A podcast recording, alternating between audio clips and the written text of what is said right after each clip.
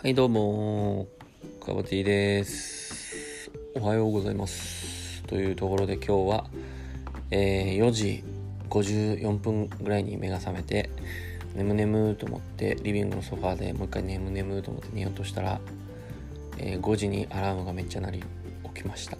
私です。ちなみに、えー、カボティアラームの声は iPhone に内蔵されている鳥の鳴き声みたいななんかやつで、チュンチュンチュン、ピヨピヨピヨみたいな、なんかわかんないですけど、なんか、ピヨ、なんかでも、ちょっとジャングルっぽいんですよね。なんか、あわわわわわとかは流れないですけど、なんか、ちょっとジャングルっぽい、ジャングル行ったことないですけど、ジャングルっぽい鳥の感じですね。それで目覚めて、朝はね、5時に起きるとね、朝焼けがすごいですね。うん、すっごい綺麗。すごい綺麗です。で、朝5時に起きて、洗濯回してコーヒー飲んで、ナウですね。やばいやばい、もう走りに行かないとと思ってます。9月は、8月は100キロ走ったんで、9月は100、あ、えっと、正確に言うと8月は100、105キロぐらい走ったんで、100、うん、120キロ行きたいね。120キロにしよう。9月120キロの目標にしよう。そうですね。120キロ走って、一旦目標体重までちょっと落としたいなと思ってますね。まあ、昨日は唐揚げとポテトとか食っちゃったんで、ちょっと、また、遠ざかった気はするんですけど。で、前回話していた息子が、えー、買っただけのパズル、完成しました。500ピース。これはすごい、本当に奇跡と言いたい。めちゃくちゃ大変だったよ、本当に。いやー、マジ嬉しいですね。なんとかできました、なんとか。で、えー、まあ、えー、このラジオ、トーク、リスナーさんがもう世界中に分布しているっていうのがなんかこうちょっとデータでわかるんですけど、まあ、日本もちろん一番多いんですけど、えっと、アメリカ、フランス、えー、メキシコ、えー、おオーストラリア、ニュージーランド、どん、ど、どういうどういうと思いました、ねありがとうございますって感じで。すごい、すごい、え、え、日本の方なのかな？すごいっすよね。逆に、逆にすごい。どういう、メキシコとかね、ちょっと行ってみたい気もしますけどね。なんか、ただちょっと治安が悪そうなイメージしかないんで、あのドンタコスは食いたいですけど、ドンタコスは、まあ、日本にあるのか。タコス食いたいですけどね。タコス食いたいですけど。ちょっと行ってみてですけど、あとカリブ海の海見てえすけどね。見てす。あの、綺麗な海。あの、カン君とかすごい綺麗なんですよね。知ってます？カン君っていう。カン、カンっていう名前の人じゃないですよ。カン君っていう名前の人じゃないですよ。カン君っていうところがあるんですけど、そこ行ってみたいですね。うん。まあ、海外ね、そうですね、今ちょっと航空、ね、旅、旅費とかすごい今高いみたいなんで、ちょっと、えぐいことになってるらしいんですけど。ね。ただまあ海外とかやっぱその、えー、世界遺産とかもそうですけど絶対年取ってからとか行こうとかっていう考えは改めて行きたい時に100%行った方がいいですよ。絶対。だってマチュピチュとか65歳とかで登るのくそ大変ですよ。うん。万里の長城とか歩くの60歳超えてとか超大変ですよ。絶対20代30代とか、まあ、40代とかまあもう若ければ若い方が絶対楽しめると思います。うん。と思いますっていう感じですね。そう。なので、えっと、やっぱり人間っていうのは理屈じゃねえんだよっていう話ですね。うん。これもなんかまあ昔、誰かが言ってて、ああ、確かになって思っているんですけど、やっぱその、正論を言うだけだと人って動かないですよね。正論をもはや嫌うというか、まあ、正論ってまあ分かってますよみたいな。分かってるんだけどっていうのがあるんで、正論だけじゃ人は動かなくて、やっぱり感情の生き物なんですよね。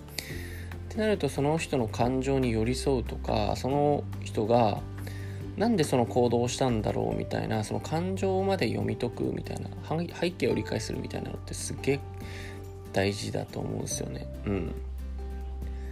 だからその感情を理解するっていうのをしないとなんかそのマネージメントというか、うん、なんかなんていうんですかね、えー、人と一緒に仕事をするみたいなのはすごい難しくなる気がしますね。うん、それって一人で仕事してても取引先とか一緒にねお客さんとかも、まあ、人間なんで人間関係が絶対出てくるんですけどやっぱり正論だけ言ってるとちょっと嫌われるようなみたいなのはなんか改めてなんかその10年前ぐらいに言われたことをちょっと最近思い出すみたいな形ですね。うん、だからやっぱりその商品を売るとかもそうだと思うんですよね。お客さんのどんな感情を解決するための商品なのかとかどんな感情を抱いた時にサイトに訪問するのかとかっていうその感情の理解みたいなところがやっぱすごく大事なのかなっていうのは思いますね。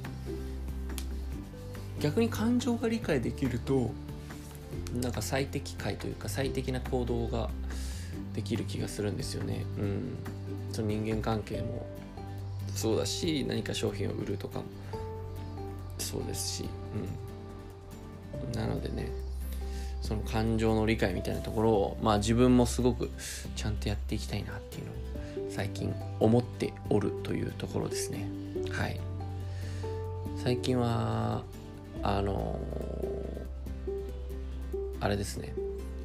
あのやはり仕事は人間関係が全てだなっていうのを改めて思っておりなんかその人間関係が、えー、心地いい場所みたいなのを求めるかもう自分で作るしかないよなっていうのを最近やっぱ思ってますね。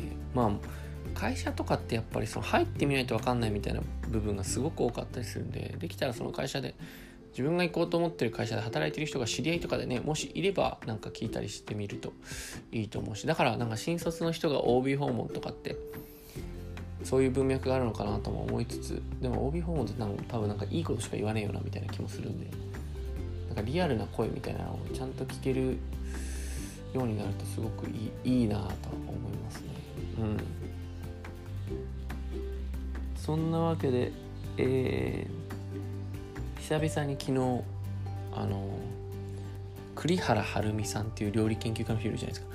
あの人が夏夏におすすめのなんかナスの揚げ出しレシピみたいなやつをあれしてて結構うち毎年それ作ってたんですけど今年全然作ってなくて昨日久々に作ったんですけどナス素揚げしてあえっ、ー、とナスを普通に幅2 3センチぐらいのこう輪切りにポンポンポンポンってしてって素揚げしてそれを醤油とみりんとお酢と砂糖とあと生姜にんにくネギみたいなのを、まあ、細かく刻んで入れて、えー、でまあお好みで唐辛子というか鷹の爪とかなんかその辺入れてちょっとピリ辛にしてもいいと思いますしみたいなのつけるとあの超うまいんですよ。超うまくて冷えたご飯にかけて食べると最高にうまいんですけど。冷えたご飯じゃない。熱々のご飯にその冷えたやつかけると美味しいんですけど。とか大きの久々に作りました。はい。ほんとどうでもいい話ですね。いやほんとね仕事仕事を終わってご飯を作るとかなんか仕事から帰ってきてねご飯を作るとかマジめんどくさいっすよね。本当に。本当にめんどくさい。毎日外食したいもんマジで。本当に。いやだからその想像想像しても大変さが分かんないんで一回やった方がいいと思うんだよね。そのなんかこう、えー、子供を迎えに行ってからご飯を作る大変さみたいなのはこの奥様が旦那は分かってないみたいになるパターンあると思うんですけどこれ旦那さんがね一回絶対全部オペレーションやった方がいいと思うんだよね。じゃないと分かんないんだよね大変さが。マジ大変だなってなってその感謝の念が生まれてくるんで。いや本当に。ぜひねちょっとや一日体験一日体験コースやった方がいいですね。はい。という感じで皆さん今日からもう9月なんでいやーほんとサマーが終わってえー、オータム来ちゃ来ちゃうぞっていう感じで。9月早い。1年が終わるの早い。あと4ヶ月。ね。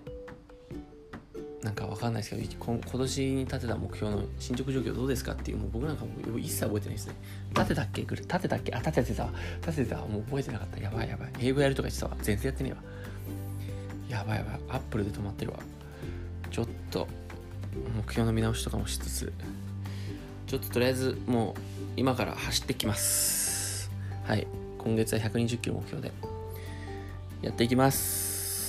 というところで皆さんまたお会いしましょう。バイバーイ。